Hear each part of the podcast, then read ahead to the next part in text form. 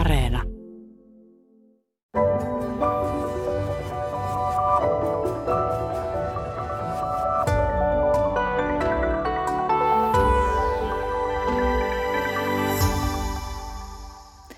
Taide elämän ilon lähteenä, se on tänään aiheenamme. Taideterapeutti, kuvataiteilija Krista Launonen, noin puolitoista vuotta sitten sait tietää sairastuneesi krooniseen syöpään, eli syöpään, jota ei pystytä parantamaan. Millainen syöksy pimeyteen se sinulle oli? Onhan se joka sellainen uutinen, niin kyllähän se räjäyttää sen oman maailman pirstaleiksi. Et se, se on hirveä shokki ja siitä toipuminen vie kauan aikaa. Mutta nyt niin kun puolitoista vuotta myöhemmin, kun miettii sitä uutista ja tätä aikaa, kulunutta aikaa, niin ehkä se itse niin kuin sairauden hyväksyminen ei ole ollutkaan se vaikein tai kipein asia, vaan kyllä mulle niin kuin tiukimpaa tekijä on tehnyt unelmista luopuminen. Että joutui niin kuin hyväksymään, että ne unelmat ja suunnitelmat, joita oli, niin ne ei... Ne ei niin kuin toteudu mun kohdalla. Mä en saanut niitä. Niin sen asian työstäminen niin oli, oli kova juttu. Ja sitten kun hoidot alkoi, aina puhutaan, että rankat hoidot. Ei oikein aina kerrota, mitä se tarkoittaa se rankat hoidot. Niin ehkä on hyvä tietää, että se on varmaan jokaisen syöpäpotilaan kohdalla ne rankat hoidot on erilaisia. Et mun kohdalla se tarkoitti sitä, että meni neljätoista kuukautta niin, että ei mulla ollut yhtään hyvää päivää. Että mä olin kipeä, pahoinvoiva, ähm, kykenemätön liikkumaan. Sitten tuli kaikennäköisiä oireita, kipuja, kovia kipuja. Et siihen sopeutuminen ja hyväksyminen, että elämä ikään kuin jää ja ei voi tehdä muuta kuin maata sohvalla tai sängyllä, niin, niin tota, se on, se on rankka. Mm, ja se epäreiluus, että maailma menee siellä menojaan, mutta samankaan kipeänä siellä sohvalla. Joo. Joo, ja hyväksyä sellaisia asioita, että, jota niin kuin ehkä terveet ihmiset pitää itsestään selvänä, että näen lapseni kasvavan ja näen lapsen lapseni ja mm. tällaiset asiat, niin kyllä se, kyllä se tiukkaa tekee. No sä, Krista, kerrot sairastumisestasi ja sairastamisestasi uudessa Hymyn salaisuuskirjassasi ja, ja kerrot siitä muutoksesta, että miltä tuntuu, kun kaksikymmentäkuusi vuotta joogannut Hyvä te, hyväkuntoinen ja terve nainen muuttuu hitaaksi, täriseväksi, kipeäksi vanhukseksi. Ja nainen, joka aiemmin on jättänyt terveydentilakaavakkeessa tyhjiksi kohdat, joissa kysytään säännöllisestä lääkityksestä, niin nyt nämä kaikki leikkaukset ja sairaudet, niin niitä ei enää saakaan mahtumaan niille lomakkeiden riveille. Se, se tuntuu siltä, että niin kun sut pikakelattaisi vanhuuteen.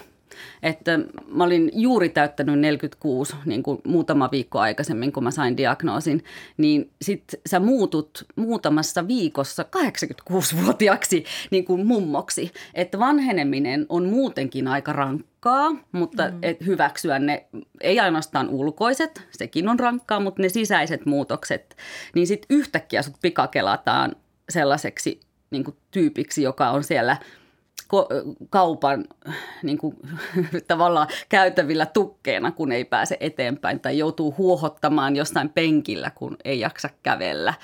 Niin kyllä siinä joutuu joka päivä miettimään, että miksi ja miten, mm-hmm. miten mä jaksan ja miten tästä eteenpäin ja, ja mikä on se, mistä mä saan voimaa. Mm. Niin sä oot käynyt läpi kantasoluhoitoja, joiden kipu on ollut helvetillistä luokkaa ja, ja kaiken kaikkiaan siis elämä on ollut täynnä lääkkeitä ja niiden sivuvaikutuksia ja eristäytymistä muista ihmisistä ja jatkuvaa kipua ja sairaalassa ravaamista. Ja kaiken tämän keskellä, kun syöpä on hallinnut kehoasi, niin, niin päätit lähteä taidematkalle ja, ja halusit keskittää ajatuksesi taiteeseen ja etsiä sitä ää, lohtua tavallaan sieltä, mistä aiemminkin olit sitä löytänyt, eli taidehistorian parista. Mitä sä nyt lähdit selvittämään tätä matkaa? Sä kuvaat tässä Hymyn salaisuuskirjassasi. Joo, itse asiassa mun edellinen, mä oon, tämä on mun kuudes tietokirja, eli kun mä olin saanut edellisen tietokirjan valmiiksi, niin mä olin jo tavallaan alkanut tekemään seuraavaa. Ja, ja tämä lähti semmoista havainnosta, mä olin Lontoossa Tate Britain äh, taidemuseossa ja, ja tota, yhtäkkiä mä niin kuin jotenkin, mä en ollut siis vielä edes kipeä, mä olin oikein terve.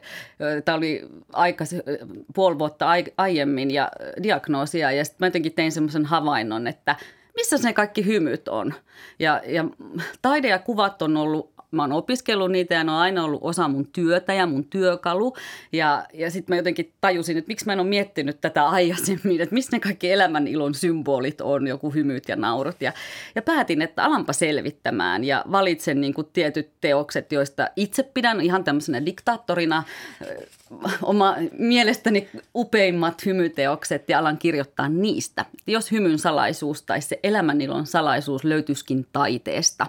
Ja asetin itselleni tällaisen tehtävän ja sitten, sitten tuli tämä sairastuminen ja diagnoosi ja hoidot, niin, niin kirja tietenkin sitten tai tämä koko tutkimus- ja kirjoittamismatka sai ihan erilaisen sävyn ja Ja tietenkin se hidastui ja vaikeutui ja loppukin osittain, mutta siitä tulikin aika merkittävä, se tuli aika merkittävä rooli sitten tässä koko niin kuin syöpämatkassa se, että taide on aina auttanut mua, niin nyt se tuntui, että se olikin se ainoa välillä, mistä mä pidin kiinni. Se oli se linkki, köysi tai joskus ohut säie siihen elävään elämään, kun tavallaan on niin kuin kuoleman ja elämän välissä olevassa tilassa ja tuntuu, että jalkaa kiskotaan sinne kuoleman puolelle, mutta sitten se oma käsi kurkottaa sinne elämän puolelle, kun haluaa, haluaa niin kovasti elää. Ja, ja sitten se linkki onkin se taide, mistä sä roikut, se taideteokset ja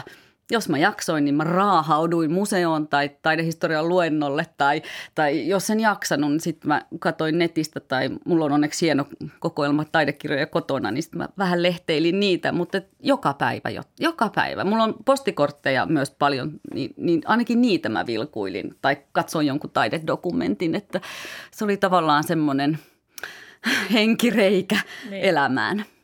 Joo, sä hait sitä, että nämä, nämä kuvat alkaisivat asuttaa kehoasi. Kerrot, että saksalainen taidehistoriatsija Hans Belting oli yksi opas tällä sun hymymatkallasi ja, ja hän on nimenomaan tutkinut katseen ja kuvien ja, ja, ja kehon suhdetta. Ja Beltingin mukaan kuvat asuttavat kehoa.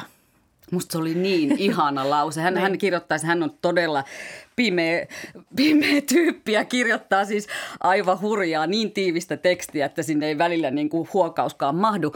Mutta sitten kun sieltä saa jostain kiinni ja esimerkiksi tämä lause oli sellainen, jota mä kuljetan mukana, niin että musta se on ihana ajatus, että, että taideteoksen voi ottaa asuttamaan omaa kehoa ja sieltä käsin se voi ruokkia mun sielua ja mieltä ja vahvistaa ja, ja just antaa sitä toivoa. Mm. Täällä on mukana keskustelussa myös taidehistorian yliopiston lehtori Riikka Haapalainen Aalto-yliopistosta. Miltä susta tuntuu tällainen ajatus, että kuvataide, maalaus voisi ikään kuin alkaa asuttaa sitä kehoa? Sehän on mun mielestä hieno ajatus siinä mielessä, että perinteisestihän meillä on ollut taidehistoriassa niin kuin, niin kuin, ikään kuin kehottoman silmän paradigma, jossa on vaan tämmöinen niin kuin neutraali iso silmä katsomassa teosta ja katsomassa sitä etäältä ja kaukaa, jolloin niin kuin siitä tulee sellainen ajatus, että, että taide on jotain järkiperäistä ja se otetaan, otetaan vakavuudella ja nimenomaan niin kuin järjen ja silmän kautta. Mm. Mutta sitten jos se niin kuin valuu, valuu koko kehoon, niin silloinhan myöskin niin kuin teos... Teos on ihan toisella tavalla, niin kuin se on osa katsojaa, niin kuin se, se aina väistämättä on, jolloin mun mielestä se tuntuu myös kauhean, kauhean hauskalta. Toki kun mä mietin taidetta, niin mulle taidetta on paljon muukin kuvaa, pelkästään niin kuin kuva, mistä mm. sä Krista puhut. Eli se on, on myös tämmöisen kuin prosesseja ja osallistumista ja yhdessä tekemistä, jolloin se, niin kuin se kehossa asuminen, myöskin taiteen asuttaminen, se on ihan toisella tavalla niin kuin konkreettista ja fyysistä, mutta, mutta, mutta niin. Joo, niin sä Riikka olet erityisesti osallistuvan nykytaiteen asiantuntija. Siitä voidaan sitten lopussa puhua, että mitä, mitä se voisi tarkoittaa. No tämä Hans Belting hän kirjoittaa myös, että taide on kapinaa kuolemaa vastaan ja se on järjettömyyden järjellistämistä.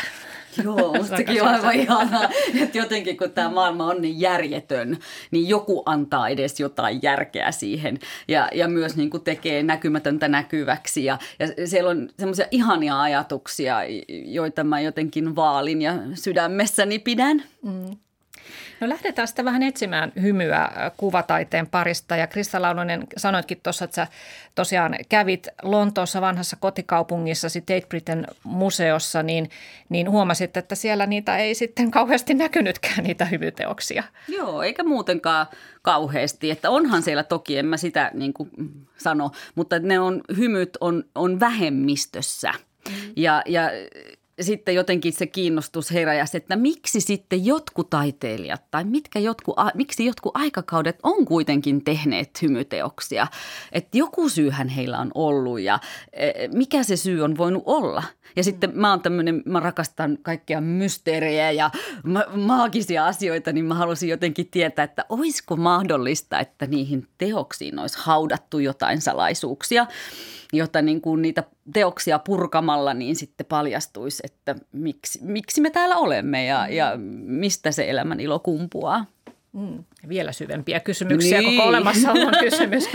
Mutta jos otetaan nyt vaikka siis uskonnolliset maalaukset, Jeesus, hänen kuviahan on tietysti jokaisessa ö, taidemuseossa suunnilleen, niin eihän hänkään koskaan hymyile. Häntä ei esitetä hymyilevänä, korkeintaan ehkä lempeänä.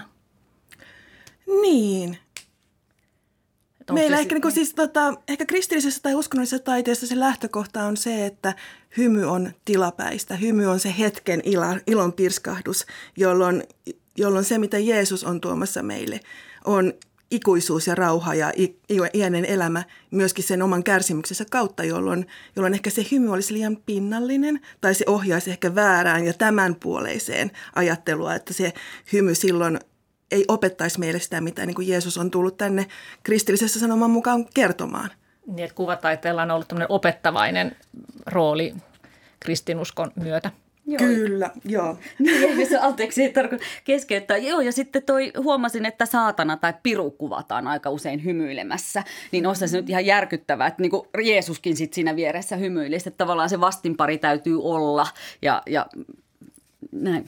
Mm. Niin, siis lähtökohtana varmaan siinä on just se, että, tota, että se mihin niin kuin meitä kristi- tai niin kuin ylipäänsä niin kuin maalauksessa, kuvantaite- kuvataiteessa, jos sillä on hengellinen tai uskonnollinen sisältö, niin se on todellakin opettamassa alun perin ehkä lukutaidottomille, kertomassa siitä, että miten elää ja miten muistaa se iäisyys, jolloin, jolloin se ei ole vain pelkästään niin kuin puhdasta katsomista tai nautintoa, vaan siinä pitää muistuttaa siitä, että tässä on vielä se toinen siirtymä kuoleman toiselle puolelle, jossa iäisyys vasta alkaa, jossa meidät oikeasti punnitaan, jolloin niin kuin se, mitä ehkä Jeesus tai pyhimyskuvasto opettaa meille, on tietynlaista ikuista rauhaa, eikä sitä semmoista niin kuin hetkellistä, maallista nautintoa, mm. mitä taas jossain keskiaikaisten kirkkojen näissä ää, luurankotansseissa, jossa luurangot hymyilee, koska he on jäänyt sinne semmoiseen niin kuin nautintojen kehään, jossa, jossa on tämä, tai niin kuin sä puhuit tästä paholaisesta. Niin, niin että hymyssä on ollut jotain niin kuin irvokasta hmm. ja sellaista ei hyväksyttävää.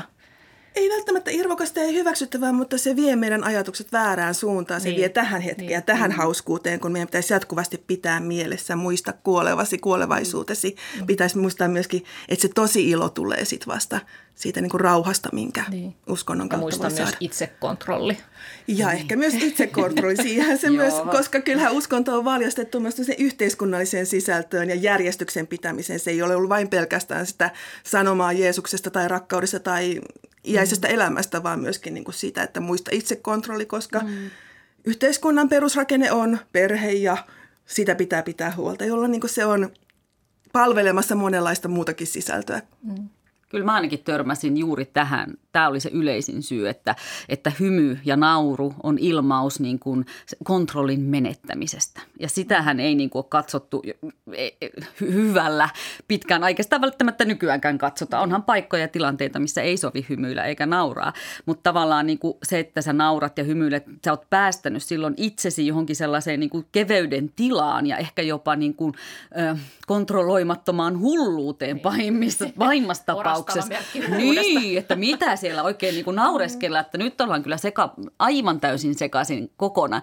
Että et jotenkin sitten kuvataiteessa huomasin, että ketkä hymyilee tai nauraa, niin siellä niin kuin on hyvin pitkälti on kyse sokeista, jotka ei sitten niin kuin ymmärrä, mitä he tekevät, tai he ovat juopuneita tai jotenkin jonkun ekstaasin, on se sitten uskonnollinen tai joku huume, ekstaasi huumehörhöissä tai, tai jotenkin niin kuin tämmöisessä kontrolloi, että ei ole niin kuin kontrollissa itsensä kanssa. Mm. Tai sitten on kyse vähän ollut, varsinkin tuhatkuusisataaluvulla oli paljon tämmöisiä nauravia, oli niin kuin prostituoituja tai jotain, jotka niin kuin vähän koettiin, että he ovat niin kuin alempaa luokkaa ja siltä, sillä tavalla niin kuin tuomittiin huonommiksi ihmisiksi, että heitä mm. sitten sai kuvata hymyilemässä tai nauramassa. Joo. Että ehkä täällä on joku, ne on niin pitkä traditio, että ehkä siitä on hitunen vielä kantautunut jotenkin mm. tähän päivään. Ja sitten suomen kielessäkin sanotaan, että ole vakavasti otettava. Että voiko olla vakavasti otettava ja hymyillä yhtä aikaa, että tähän menee sekä politiikkaan että mihin tahansa. Mm. Että et jotenkin se onko kirjoitettuna siihen tavallaan sanontaan, että se paras ja hyväksyttävin ilme on vakava ilme. Mm. Ai, näin ainakin on ollut pitkään. Ja hymyssä on varmaan myös sitten se ongelma, että se on niin monitulkintainen, että katsoja mm. voi ihmetellä, että mitäs tuo tuossa nyt, mikä tuo virne on. Että no tietysti Mona Lisa on yksi, yksi tuota, ö, ihmetel, ihmetel, ihmettelyä aiheuttaneista ö, hymykuvista ja se on myös mukana Kristan kirjassa. Itse oikeutetusti puhutaan siitä kohta lisää, mutta että juuri sen kohdallahan on ollut siitä polemiikki, että miksi, miksi Mona Lisa hymyilee ja onko se itse asiassa hymy ollenkaan. No yksi syy sitten hymyttömyydelle, Krista, tässä sun kirjassakin tuli ilmi, on se, että vielä tuhatkahdeksansataaluvulla niin, niin hampaat paljastava ilme näytti monesti rumalta, koska, koska tota, ihmisillä oli huono purukalusto. Että se on voinut olla myös syy sille, että ei ole haluttu esimerkiksi muotokuviin ottaa hymykuvia. Näin sitä on selitetty, mutta mä halusin niin kuin lähteä katsomaan, että onko todella näin. Mm-hmm. Ja, ja luin ihan toisenlaisiakin väitteitä ja argumentteja. Ne oli mun mielestä tosi mielenkiintoisia, että jos meillä kaikilla on huonot hampaat, niin ei se sitten enää ne huonot hampaat olekaan se mittari, jolla meidän niin kuin kauneutta tai komu, sitä, että onko komea, niin enää mitatakaan. Niin, se on ihan normaalia. Niin, se on niin. ihan normaalia. Että sitten joku muu asia, että mulla on pöyhkeä peruukki tai pitkät upeat sääret, niin, niin katsotaan niitä ominaisuuksia. Niillä sitten mitataan kauneutta tai sitä, kuinka komea on. Mm. Mutta näin yleensä sitä on selitetty. Mutta että on, on, onhan ham, hammashuolto on kehittynyt huomattavasti jo seitsemäntoistasataluvun lopulla ja kahdeksantoistasadanluvulla myös, että kyllä ihmisillä on ollut ihan, ihan hyviäkin hampaita, että, että se nyt ei ole mun mielestä se pääsyy. Mm. Riikka voi olla eri mieltä. Niin, mä oikeastaan mietin sitä, että, että kun, me, kun me etsitään hymyä sieltä menneisyydestä, niin mehän katsotaan tämän aikalaistemme silmiin, jossa hymy on joka paikassa ja me nähdään se ja se ikään kuin on se normaali tapa olla ihmisten kanssa, mutta sitten taas niin kun me ei, meillä ei ole pääsyä sinne niin kun niihin varsinaisiin koodistoihin tai että miksi ei hymyilty, jolloin, jolloin niin kun vaarana on se, että me ikään kuin ajatellaan, että ne ei vielä tiennyt tai ne ei vielä ymmärtänyt, joka ei sitten välttämättä ole se, niin kun se paras tai tee eniten oikeudenmukaisuutta vanhalle taiteelle, koska niin kun sehän pitää lähteä myös katsomaan myöskin niin kuin siitä, niistä sosiaalisista ja yhteiskunnallisista edellytyksistä, missä ne on tehty. Ja, mm. ja sitä kautta voidaan niin kuin tehdä paljon myös vääryyttä ja hallaa näille teoksille. Totta. Mm. No onko Riikka Haapalainen tuhatyhdeksänsataa- ja kaksituhattaluvulla sitten hymyjä alkanut näkyä kuvataiteessa enemmän kuin menneenä vuosisatoina? On. On, on sitä alkanut näkyä. Toisaalta niin kuin taidekäsitys on muuttunut paljon, eli siis taiteestakin on tullut monenlaista, eli ei ole olemassa vain sellaista niin kuin akatemiataidetta, mistä Krista puhuu myöskin kirjassansa, vaan on olemassa erilaisia niin kuin vaihtoehtoisia taidesuuntauksia, taiteen rajoja koetella, ja sitä kautta myöskin taiteen ilmaisu on vapautunut ja myös aiheet vapautunut. Ja totta kai silloin myös hymy tulee ihan toisella tavalla. Avantgarde-taiteesta leikin ja hauskuuden ja tämmöisen niin kuin arvon kieltämisen taiteelta kautta, niin voidaan myös niin kuin hymyillä taiteille ja tuoda hymyileviä naamoja esille. Mutta sitten taas toisaalta varsinkin nyt kaksituhattaluvun alussa ja tuhatyhdeksänsataaluvun lopussa, niin, niin esimerkiksi semmoinen taidehistoriassa kuin John Bircher, niin hän puhuu siitä, kuinka niin kuin hymy on taiteessa, koska, koska taide on kaupallista, koska niin kuin ikään kuin mainoskuvasto ja mainosmaailma on myös vienyt tai tullut, tullut taiteeseen ja me katsotaan taidetta ikään kuin kulutustuotteina. Ja jotta me haluttaisiin ostaa taidetta, niin silloin me tarvitaan niitä hymyileviä naamoja, mm. jotka niin kuin houkuttelee meitä haluamaan tämän ja tämän teoksen. Että se hymy on ikään kuin myös merkki siitä, että taide, taiteesta on tullut kulutustavaraa, yleishyödyke siinä, missä niin kuin monesta muustakin luksustuotteesta. Mm. Niin ja elämme nyt aikaa, jolloin se hymy on se normi. että jos ei hymyile kuvassa, niin se on taas sitten vähän kummallista, että nämä selfie-hymythän on esimerkki siitä, niin, että pitää aina hymyillä. Ja voi se, käsitellä no. myöskin kuvansa valkoiseksi niin, että vaikka olisikin huono purukalusto, niin kaikki, kaikki näyttää hyvältä, niin, koska ei olla siinä sen kuin fotorealismin vaateessa, vaan että voi, voi tehdä mitä tahansa taiteessa. Mm. Mutta, ja se on hyvät mm. hampaat on statussymbolin. Totta kai silloin, jos on käyttänyt vaikkapa tuhansia euroja hampaisiinsa, niin totta kai se esitellään myöskin taiteessa. Mm. Joo. Sitten on tullut Joo. jotenkin niin normi, että mun lapsella oli maanantaina koulukuvaus, niin mun suusta tuli sana viimeisenä, kun hän lähti ovesta, pieni reppu, roikkuen pieni ihminen, niin mä huusin vielä, että muista kulta hymyillä. Niin kun, ja sitten mä tajusin, mitä mä juurikin sanoin, että niin. et mä en niin kun äitinä halua nähdä mököttäviä kuvia, että niin kun niin. apua. Että sadassa vuodessa, niin kun jos ajatellaan tuhatkahdeksansataaluvun lopun kuvia, jossa kyllä ollaan todella, valokuvia, jossa ollaan todella vakavia, että eihän niissä se hymyilty. Niin kuin, Silloin äidit on niin. sanonut, että muista olla arvokkaasti, älä hymyile. Älä vaan hymyile. Että jotenkin se, että lapsi olisi todella vakava koulukuvassa, niin mä kyllä äitinä niin kuin huolestuisin, niin, vaikka mä tunnen on? hänet todella hyvin. Niin, ja mitä ajattelisi sukulaiset, että mikä sillä lapsella niin. on. Niin. Mm. Mutta tokihan siinä on niin kuin tämmöiset niin kuin tekniset ongelmat tai haasteet tuhatkahdeksansataaluvun lopulla. Valokuvissa pitkä valotusaika, jolloin niin kuin ne voi ne kurjat, jotka just on liikuttanut päätänsä, jolloin niissä tulee semmoisia haamumaisia hahmoja. Että siinä niin kuin pitää olla paikallaan se x sekuntia tai x minuuttia, jotta niin kuin saa terävän kuvan, että se on se tärkeä. Silloin ei hymyillä, koska hymyhän rupeaa sitten niin kuin mm. yhtä... Siis niin kuin, että hymyä on vaikea pidätellä kauan, niin, niin silloin niin, ollaan joo, vakavia. Ja, ja samatenkin vanhassa maalaustaiteessa... Spontaania hymyä on vaikea kuvata, koska mm. niin kun tuntikausia, päiväkausia, kuukausia kestävät maalausprosessit, niin eihän siinä pysty ylläpitämään mallinkaan sitä hymyä. Mm. Mm. Mutta joku ripaus siitä, että pitää olla vakavasti otettava, niin ilmeisesti nykymuotokuvissakin ö, pätee. Tuossa äsken, kun tultiin tänne studioon, niin katseltiin Ylen aulassa ö, toimitusjohtajien, Ylen toimitusjohtajien muotokuvia, oliko niitä nyt kymmenen, niin vain kahdessa kohde hymyilee ja niissäkin oli vähän niin kuin tulkinnanvaraa, että oliko se Yhdessä hymy. Näkyy hampaat. Joo, Eino S. Repo ja Lauri Kivinen. Lauri Kivisellä oli ehkä aidoin sellainen. Ja se hammashhymy. Hymy. O, joo, joo. Esimerkiksi nauru, nauruhymy, mutta muuten oltiin kyllä hyvin vakavia. Niin, koska maalaus ei kerro vain pelkästään siitä, mitä se esittää, vaan se maalauksessa on monenlaisia arvoja ja monenlaisia viestejä ja monenlaista semmoista, Semmoista, mitä niin kuin ilmaistaan ohi sen, millä ihminen näyttää tai miten hän hymyilee. Mähän kiinnitin katsom- siis jäin katsomaan näiden hahmojen käsiä.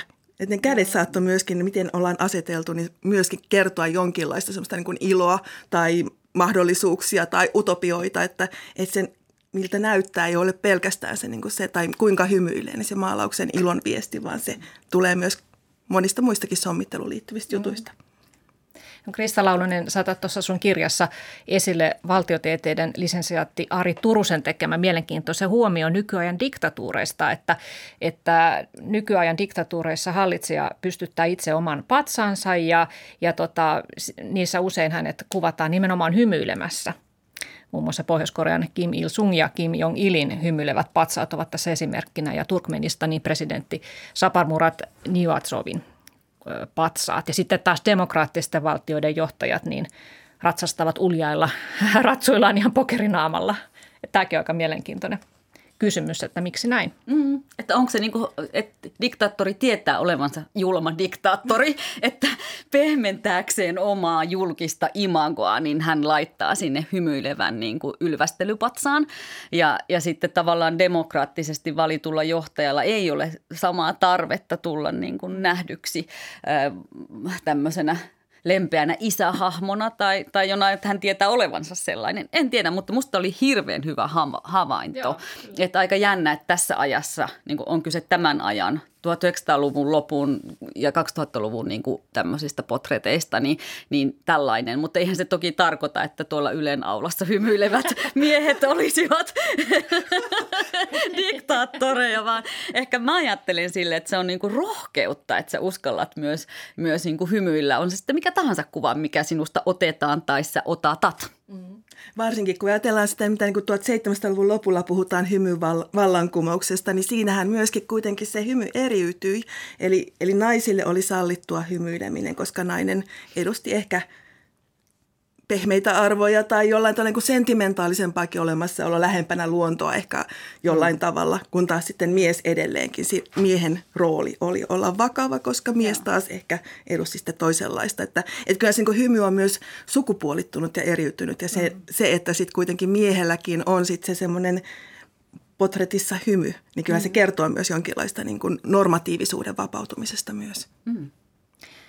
Tässä oli äänessä taidehistorian yliopistonlehtori Riikka Haapalainen Aalto-yliopistosta. Lisäksi täällä on taideterapeutti, kuvataiteilija Krista Launonen kertomassa omasta hymymatkastaan, jota hän teki taidehistorian läpi löytäkseen elämän iloa. Ja mennään vähän katsomaan nyt, että mitä, mitä teoksia sä, Krista, olit valinnut tähän sun matkallesi mukaan. Ja, ja sä aloitat itse asiassa antiikin ajasta. Mulla on tässä printtinä nämä, nämä taideteosten ö, kuvat meillä mukana, niin tämä ensimmäinen on siis kaksituhattaviisi vuoden takaisesta hymyilevästä kansasta etruskeista. Heistä ei paljonkaan tiedetä, mutta se tiedetään, että ilmeisesti kyseessä oli varsin elämäniloinen nautiskelija-kansa. Millaista elämäniloa he, Krista, sun mukaan niin edustivat?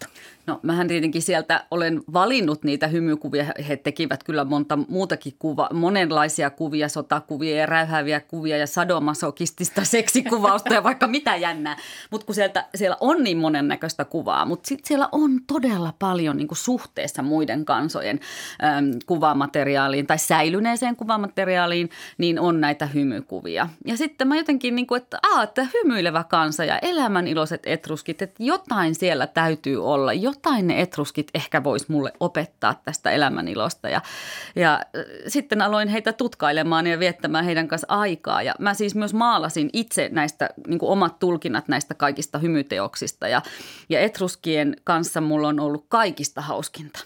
Ehkä se johtuu siitä, että heistä ei ole niin paljon faktista tietoa, joten se antaa mulle tilaa kuvitella ja niin kuin mähän käy, on, olen käynyt kaikkien näiden teosten ja taiteilijoiden kanssa kauheasti keskusteluja, siis mielikuvituskeskusteluja.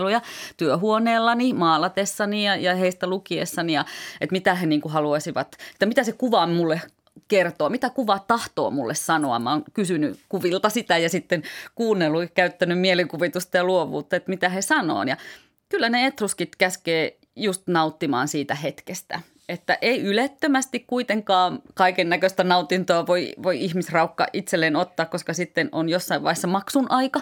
Mutta että niin kuin semmoista elämän, pienistä elämän iloista nauttimista ja, ja yhdessäolosta nauttimista. Että sieltä löytyy paljon tämmöistä hautakuvastoa, jossa, jossa niin kuin kuolleet ihmiset kuvataan ilmeisesti usein siellä toisella puolella, tavallaan kuolemanjälkeisessä maailmassa nautiskelemassa ja syömässä ja juomassa ja rakastelemassa ja tekemässä kaikkea, niin kuin mikä te- antaa ihmiselle nautintoa. Ja, ja olen sitä mieltä, että kohtuudella noita kaikkia voi harrastaa.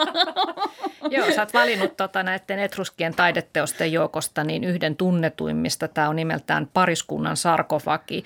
Ja tässä hautasarkofagi, tämä on tehty viisisataakaksikymmentä ennen ajanlaskun alkua. Ja tässä tota, ö, mies ja vaimo makaavat rinnakkain, molemmilla lempeä hymy kasvoillaan. Mies pitää naista tuossa kainalossa. He näyttävät varsin, näyttävät varsin tyytyväisiltä. Joo, aika levollisilta. Mm. Joo. Mutta mitä arvelet, että kun he kuvasivat näitä elämän iloja usein niin kun just hau, hautoihin tehtyinä, että on, oliko se sitten merkki siitä, että he todella olivat niin elämäniloisesti eläneet vai oliko se ajatus siitä, että näin me sitten tuo tuon puoleisessa niin, en tiedä. Tiettävästi kukaan ei sataprosenttisesti niin tiedäkään, että me voidaan spekuloida ja mä oon niin kuin päätynyt siihen, tämä on mun Tämä on puhtaasti mun spekulaatiota ja mielikuvituskeskustelujen tuloksena, mutta mä haluaisin nähdä niin, että siinä on osa sitä elämää, jota he viettivät, mutta ennen kaikkea se on niin kuin tavallaan sen, kuvataan sitä, että mitä toivottavasti kuoleman jälkeinen elämä on. Mm, mm. Että se on niin kuin vielä parempi paikka kuin tämä maailma. Joo. No seuraava teos hymymatkallasi on Buddha-patsas. Tämä yksilö on tehty Afganistanissa noin vuonna neljäsataa ja tämä valitsemasi Buddha-patsas on esillä Victoria and Albert-museumissa Lontoossa.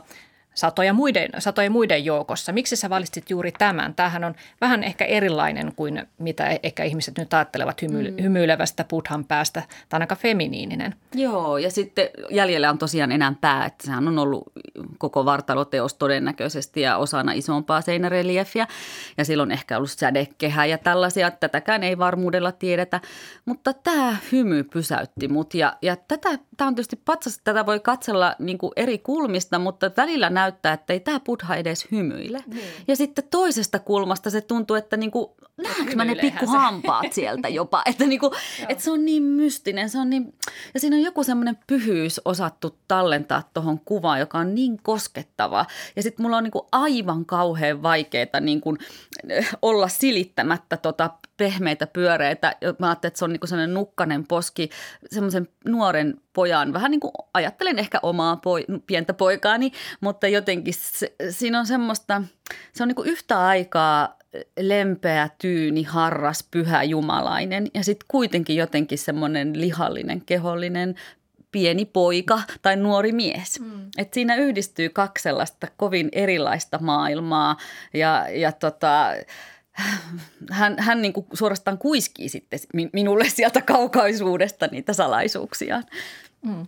Riikka. Minusta on aivan hurmaavaa, miten sä kerrot ja kuinka paljon sä löydät näistä ulottuvuuksia, näistä sun, sun teosanalyysistä ja muusta sellaisesta. Mutta samaan aikaan mä ehkä tunnen tietynlaista rauhattomuutta, kun mä katson tätä hymyilevää Buddha, Buddhaa, vaikka hän ehkä tarkoituksena on nimenomaan niin kuin johdattaa meitä buddhalaisen uskonnon sisältöön, mutta kun me, se on viety, tuotu sinne Victoria and Albert Museumiin, eli siis jollain tavalla se on niin tämmöinen kolonialismin ja kansojen sorron reliikki, niin mun on hyvin vaikea ehkä jollain tavalla niin nähdä siitä pelkästään sitä hymyä ja rauhaa, koska mä tiedän, minkälaista siinä kaikessa takana on mm. vääryyksiäkin mm, ja, ja tämmöistä niin kuin imperialistisia ulottuvuuksia, jolloin niin kuin tämä, mä ehkä tästä kieltäydyn tästä Buddhasta löytämästä mm. niitä Joo. hymyn sisältöjä. Joo. Musta toi on ihana, Riikka, mitä sanot, koska toi taas kertoo niinku taiteen monitasoisuudesta, ettei se ole vain sitä, mm. että tässä on niinku tämmöinen ihastuttava, minulle ihastuttava teos, vaan se on, siihen liittyy, sillä on pitkä historia, se on viety pois sieltä, missä, minne se on alun perin tehty ja se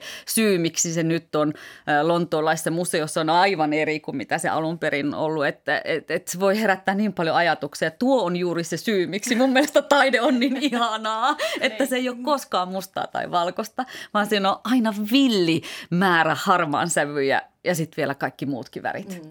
Toisaalta voi miettiä, että onko tämä edes taidetta vai onko tämä esimerkiksi kulttikuva tai uskonnollinen reliikki tai uskonnollisen pyhään harjoitukseen tarkoitettu patsas, jolloin mm. niin kuin siinä myöskin se, mihin, minkälaisiin sisältöihin se vie, niin on ehkä toinen kuin että voiko sitä katsoa edes ikään kuin taiteena. Kyllä, ja mulla on tämä omakohtainen kokemus, että mulla on niin kuin ikään kuin tämän patsaan tavallaan miten mä sanoisin, kopion, kopion, kopio. Eli mä oon saanut lahjaksi sellaisen kolmekymmentä senttiä kokoisen Buddhan pään, joka on ollut mun työhuoneella niin kuin vuosikymmenen aina, yli vuosikymmenen.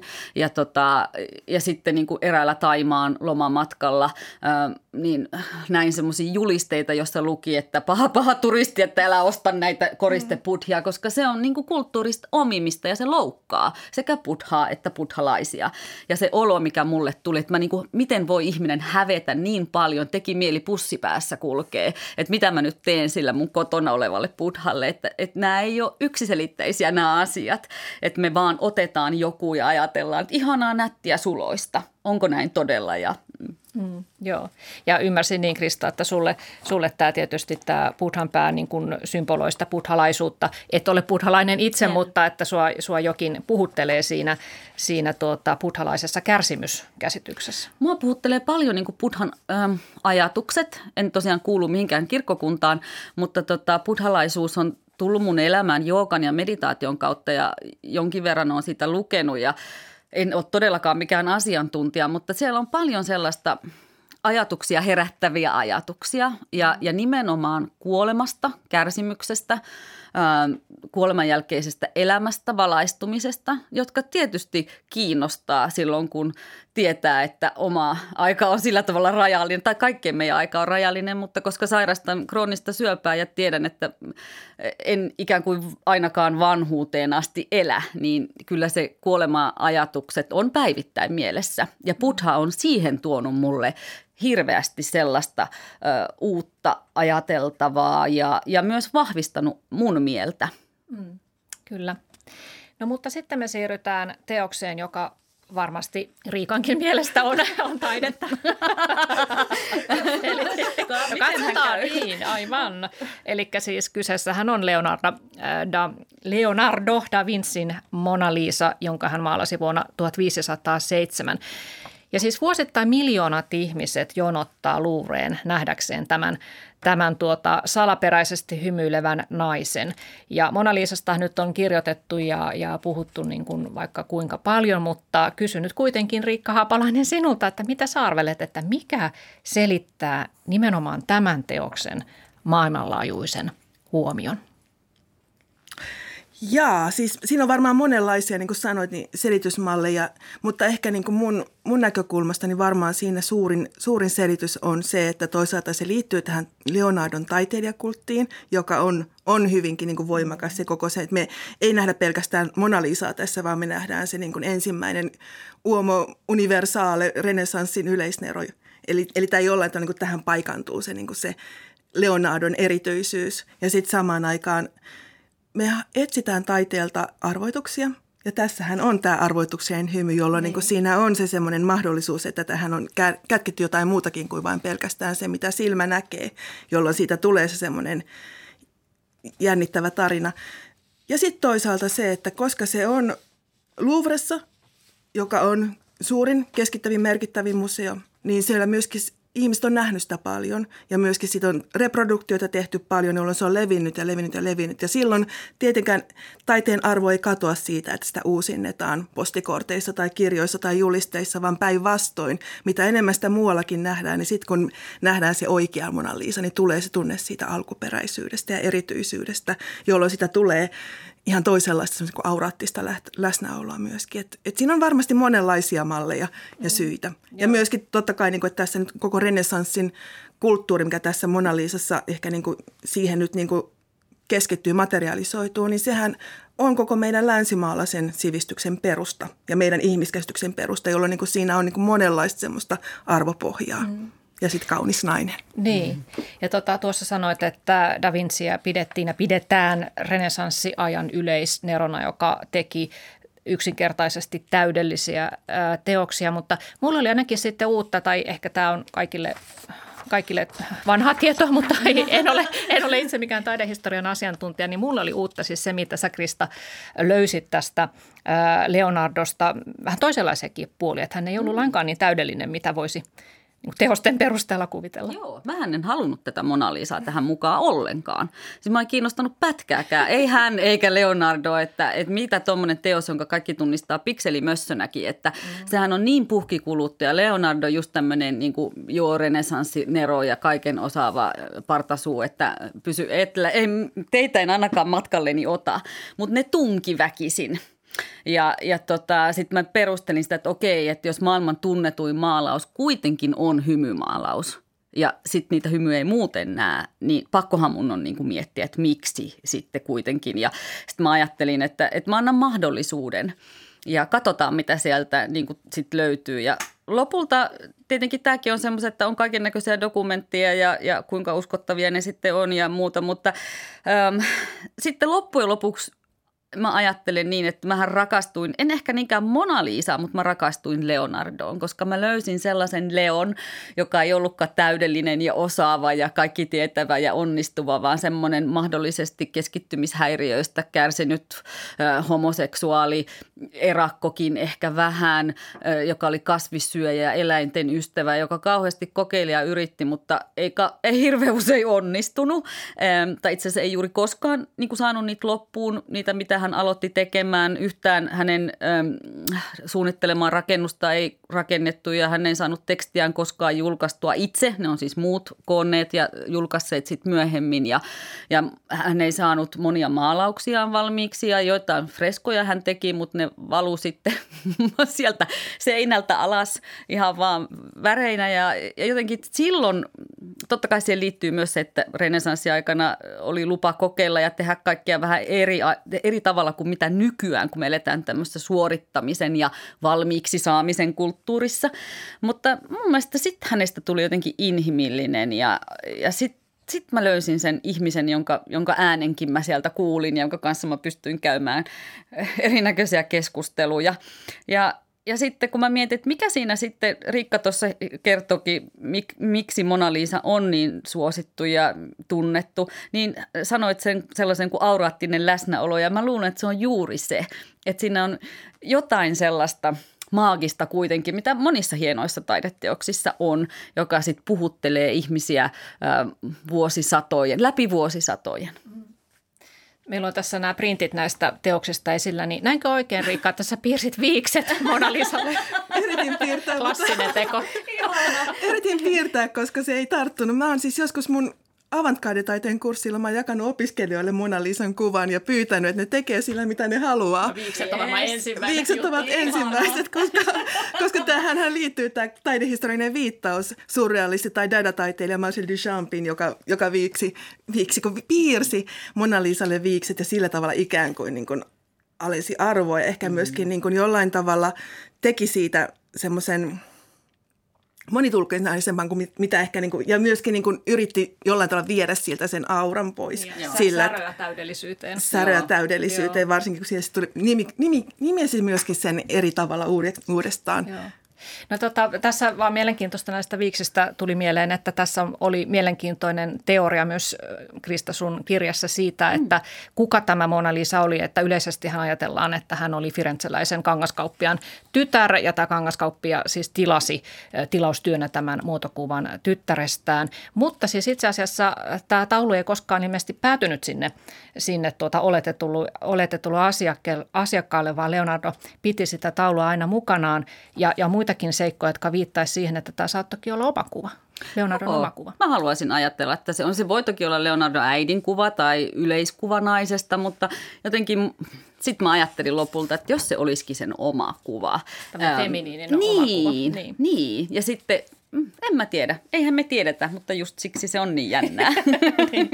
No mitä sä, Krista, tuota, opit Leonardolta tässä Sitä, sun että, elämän ilo etsinnässäsi? No hirveän määrän asioita, mutta, mutta ainakin sellaisen, että ei ole niin kuin välttämätöntä aina saada valmiiksi.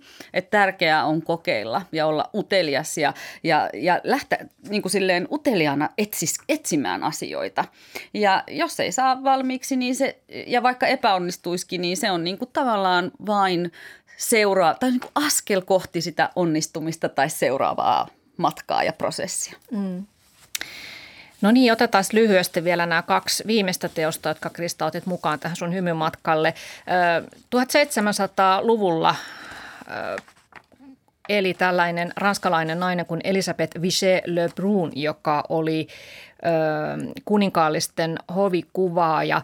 Ja jonkinlainen esifeministi, hän maalasi harvinaisia kuvia äitiyden iloista ja teki naiseuden näkyväksi. Ja hänellä oli tosi paljon hymykuvia. Mm. Erityisesti naiset hymyilivät hänen kuvissaan. Ja sä oot valinnut ö, häneltä maalauksen nimeltä Oma kuva, joka on esillä Uffizin galleriassa Firenzessä. Tämä on maalattu tuhatseitsemänsataayhdeksänkymmentä ja tässä on siis Elisabeth itse maalaamassa. Mm. Mikä, miksi tämä puhutteli sua? No ensinnäkin naistaiteilijat, kaikki naistaiteilijat puhuttelee mua ja mä ehdottomasti halusin jonkun naistaiteilijan mukaan, koska he ovat mahdollistaneet sen, että minä olen voinut opiskella taidetta naisena ja mm. tota, maalata. Ja jotenkin se, että hän on niin kuin kolmesataa vuotta ennen mua tehnyt sen ja hänhän jatkuvasti kuuli sellaisia lauseita, että ei tämä varmaan ole sun tekemä ja tämä on varmaan joku mies maalannut ja kuka mies tämän on maalannut omista teoksistaan ja silti hän maalasi ja hän maalasi todella taidokkaasti ja ehkä naisilla olikin sitten mahdollisuus maalata, tai Elisabeth, Elisabetilla oli ö, mahdollisuus maalata hymyjä. Hän ei, ei yleensä niin kuin ehkä ajatella sitä sillä tavalla, että miehet saattoi ollakin, ja vielä varmaan aika Elisabetin jälkeenkin niin, niin kuin, tavallaan vähän semmoisia pakotettuja maalaamaan tietynlaista kansallista taidetta tai tiettyjä aiheita, ja naisilla saattoi olla vapaampi niin kuin kenttä temmeltää. Heiltä ei oletettu sama, samanlaista vakavasti otettavaa taidetta. Ehkä se on yksi syy, miksi hän alkoi maalata taidetta ja, tai hymytaidetta nimenomaan. Ja, ja jotenkin mä, mä ajattelen Elisabetin äärimmäisen rohkeana, itsenäisenä, oman tiensä kulkijana. Ja, ja kaikki hänen teokset, vaikkakin niiden niin kuin estetiikka saattaa nykykatsojalle näyttäytyä semmoisena kiiltokuvamaisena ja jotenkin sokerikuorutettuna äh, hattaraa ja makaronsleivoksia, mutta tota, mä näen siellä sitten jotain paljon enemmän sitä, niitä tavallaan esteitä, mitä Elisabetin tiellä oli ja jotka hän raivasi. Et mulle hän on tämmöinen niin kuin feministinen esikuva, jos näin voi ajatella. Joo. No tota, tämä Elisabeth Vigée niin olisi ilmeisesti päätynyt giljotiinin Ranskan vallankumouksen ö, tultua, mutta tota, hän ehti paeta Italiaan ennen sitä. Ö, Riikka Haapalainen, mikä yleisesti ottaen oli tuolloin tuhatseitsemänsataa-luvulla Euroopassa niin naistaiteilijoiden asema? Kuinka poikkeuksellinen tämä Elisabeth Vigée? Hyvin oli poikkeuksellinen, mutta toisaalta niin kuin se, mikä minusta tässä on erittäin kiinnostavaa hänen keississänsä, tapauksessansa, on se, että, että nimenomaan tämä edelsi demokraattista yhteiskuntaa, jolloin mahdollisuus oli myöskin naisella ehkä niin kuin omien merittiensä tai vallanpitäjien Marie-Antoinetin oikkujen tai kiinnostuksen kohteiden takia, niin hänellä oli mahdollisuus nousta sinne, koska ei ollut tämmöistä niin kuin jonkinlaista niin kuin staattista yhteiskuntaa, vaan siinä oli, oli tämmöisiä niin kuin erityisiä luokkanousuja mm-hmm. myös mahdollista.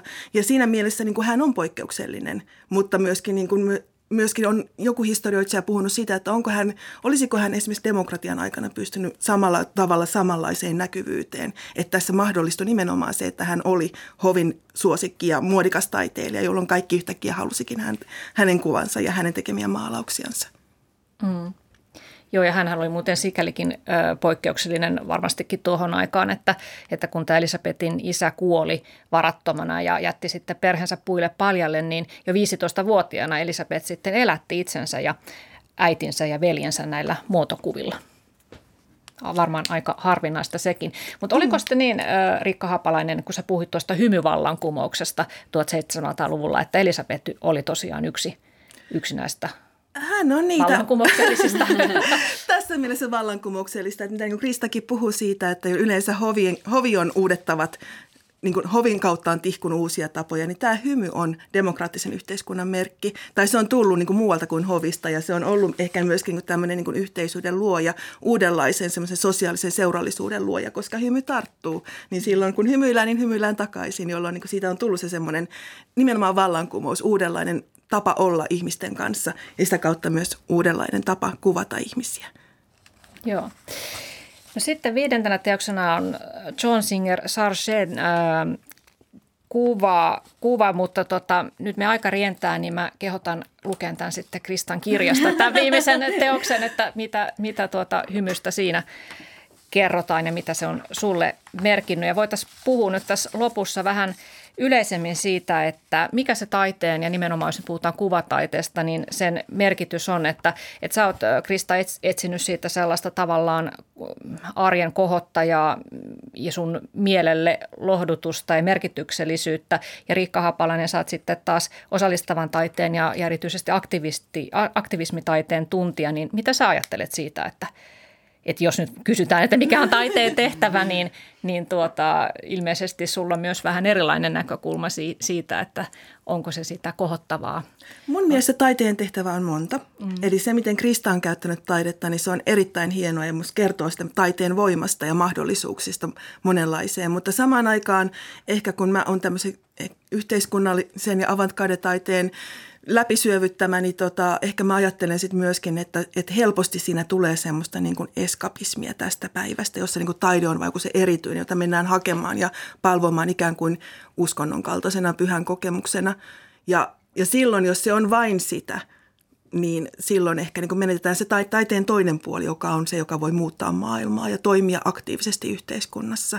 Mutta nämä molempia puolia tarvitaan taiteessa. Tarvitaan mm. säröjä ja tarvitaan rakentamista. Mm. No sä oot, Riikka, tutkinut erityisesti avantgarden mm. aikaa, jolloin kritisoitiin tätä taiteilijakulttia, että taiteilija nostettiin jalustalle ja, ja sitä, että taiteen ei pitäisi olla sellainen luksusjuttu, että vain harvoilla on sen ääreen pääsy. Mutta onko edelleen kuvataiteella kuitenkin vähän sellainen elitistinen maine? Vai onko se onnistunut luomaan sellaista imagoa, että kuka tahansa duunarikin voisi ajatella, että menenpäs tästä museoon katsomaan taidetta? Museoiden portaat ovat korkeat ja gallerioiden kynnykset ovat hankala ylittää. Kyllähän sillä edelleen valitettavasti, vaikka ollaan puhuttu taiteen demokratisoitumispyrkimyksistä jo hamasta tuhatyhdeksänsataaluvun alusta asti, niin se on edelleenkin jollain tavalla pitänyt otteessansa, että taide on jotain toista, joka ei kuulu ihmisten arkeen. Se on se ehkä niin kuin se surullinen puoli siinä, mutta senpä takia on sitten näitä osallistavia prosesseja, julkista taidetta tullut ja erilaisia tämmöisiä niin kuin no, aktivistista toimintaa, joka niin kuin jollain tavalla jalkautuu sinne, missä ihmiset on. Eli, eli taide vaikuttaa siellä, missä myös ihmiset on, mm. eikä vain ole jossain niin kuin museoissa erityisesti koke, siis jollain niin kuin laboratorio- tai kliinisissä olosuhteissa katsottavissa ja koettavissa. Joo, että mikä tahansa skeittipuisto voi olla taideteos, jos nuoret pääsee itse tekemään sinne mm. vaikka maalauksia. Aivan ehdottomasti. Siis mulla on ehkä todella semmoinen laaja ja avara taidekäsitys, että kaikki mitä me voidaan taiteen kaltaisena katsoa, niin olkoon se taidetta, koska kiinnostavaa taiteessa on se tieto, mitä taiteesta nousee. Mm. Ja sehän myöskin on tässä Kristan kirjassa ollut mun mielestä niin kuin tosi hienoa, ne, miten sä vedät yhteen näitä, että mitä on Mona Lisa opettanut ja muuta. Eli se, se on tie, pääsy uudenlaisen tiedon äärelle. Ja skeittipuiston skeittajat, jos se, jos se niin kuin tuottaa jotain, niin taide, taide vinouttaa ehkä semmoista siellä olemista, jos se tuottaa onkinlaista uudenlaista ajattelua, niin, niin joo, taidetta, taide tapahtuu. Aivan. Ja sä kerroit, Krista, että sun on vaikea ymmärtää, että miksi kaikki ihmiset eivät ymmärrä hakea, hakea tuota lohdutusta taiteesta. Että sä saatat kesälomamatkalla vaatia perhettä tuota ajamaan yhdeksänkymmentä kilometriä toiseen suuntaan, koska siellä on Mikkelin tuomiokirkko ja sä haluat nähdä ristiinnaulittu maalauksen. Tämä on ihan totta ja ystäviänikin pakotan vaikka minne. Mutta toisaalta teen myös työtä niin jotenkin madaltaakseni sitä kynnystä, että järjestän erilaisia maalausiltoja ja taideiltoja, jossa annan ihmisille välineitä ja rentoutta, niin kuin alkaa kokeileen. Katsotaan yhdessä taidetta ja aletaan maalaamaan omia kuvia ja, ja sillä tavalla niin kuin mennään siihen taiteeseen sisään tekemisen kautta ja puhumisen ja, ja tunteiden kautta. Hmm. Eli tässä ehkä niin kuin mun mielestä hienoa on se kokeilun ajattelu, koska monestihan kun kysyit aikaisemmin sitä, että miksi niin kuin ihmiset ajattelee, että taide ei ole heitä varten, niin siinä ehkä liitetään taiteeseen ajatus taidosta ja hmm. siitä, että pitäisi osata. En osaa piirtää, taide ei ole mua varten. Tai mutta pitäisi ymmärtää sitä. Nimenomaan, että se oli se suorite, joka, jossa on olemassa sellainen koodisto, joka pitää, tai joku, joku osaa, mutta minä en. Hmm. Ja tämä on se ehkä niin kuin se ajatus, mikä, minkä mä haluaisin särkeä ja murtaa, koska niin, luovuus ja taide on. On meissä kaikissa, jolloin, jolloin se, niin kuin, siinä ei ole mitään sitä erityisyyttä, niin kuin erityisen alaa, niin kuin ehkä taidetta mennään katsomaan virallisesti museoissa, niin siitä tulee semmoinen niin kuin latautunut kokemus, jossa ihaillaan jonkun taid- taidokasta jälkeä. Ja silloin totta kai se on, mutta enhän minä. Niin. Krista Launonen, teit tosiaan hymymatkan, kahlasit vuosisatoja läpi ja etsit hymyileviä teoksia ja etsit myös vastauksia siihen, että kuka olet, mitä haluat, miten tulla onnelliseksi, mistä elämän ilo kumpuaa. Löysitkö näitä vastauksia? Löysin ja kirjoitin ne sinne kirjaankin, mutta tota, ehkä semmoisena päällimmäisenä on, on, voi olla aika yllättäväkin oivallus siitä, että tällä ei ole mitään merkitystä. Tällä elämällä eikä minulla ole mitään tarkoitusta ja juuri se on kaikista vapauttavin oivallus. Se niin kuin ei poista vastuuta, mikä minulla on ja kaikilla ihmisillä, eikä se tarkoita sitä, että tämä olisi kaikkien totuus. Tämä on minun totuuteni ja, ja aukaisen sitä kyllä kirjassa, mitä sillä tarkoitan, mutta että jotenkin semmoista rimpuilemisesta ja jonkun asian metsästämisestä ja kauheasti niin kuin raivopäisenä kysymykseksi, niin kuin sellainen jatkuvia kysymyksiä, kuka minä olen, miksi minä olen, miksi, missä minä olen, niin ne kaikki loppuu. Ja tuli jotenkin semmoinen pohj- pohjavesiin semmoinen pysyvä rauhantila Se ei tarkoita sitä, että olisin valaistunut ja muuttunut sen buddha-munkiksi tuosta vain ja täällä vain rauhassa olisin, ei, mutta jonkunlainen syvempi sellainen rauhan ja läsnäolon tilan saavutin. Kiitos näiden taideteosten ja tämän matkan. Vastaus on siis lopettaa kysyminen. Kyllä. Kiitoksia Krista Launonen, että jaoit tämän hymymatka meidän kanssamme ja kiitoksia Riikka Haapalainen keskustelusta ja oikein hyvää päivää jatkoa, hyvät kuuntelijat.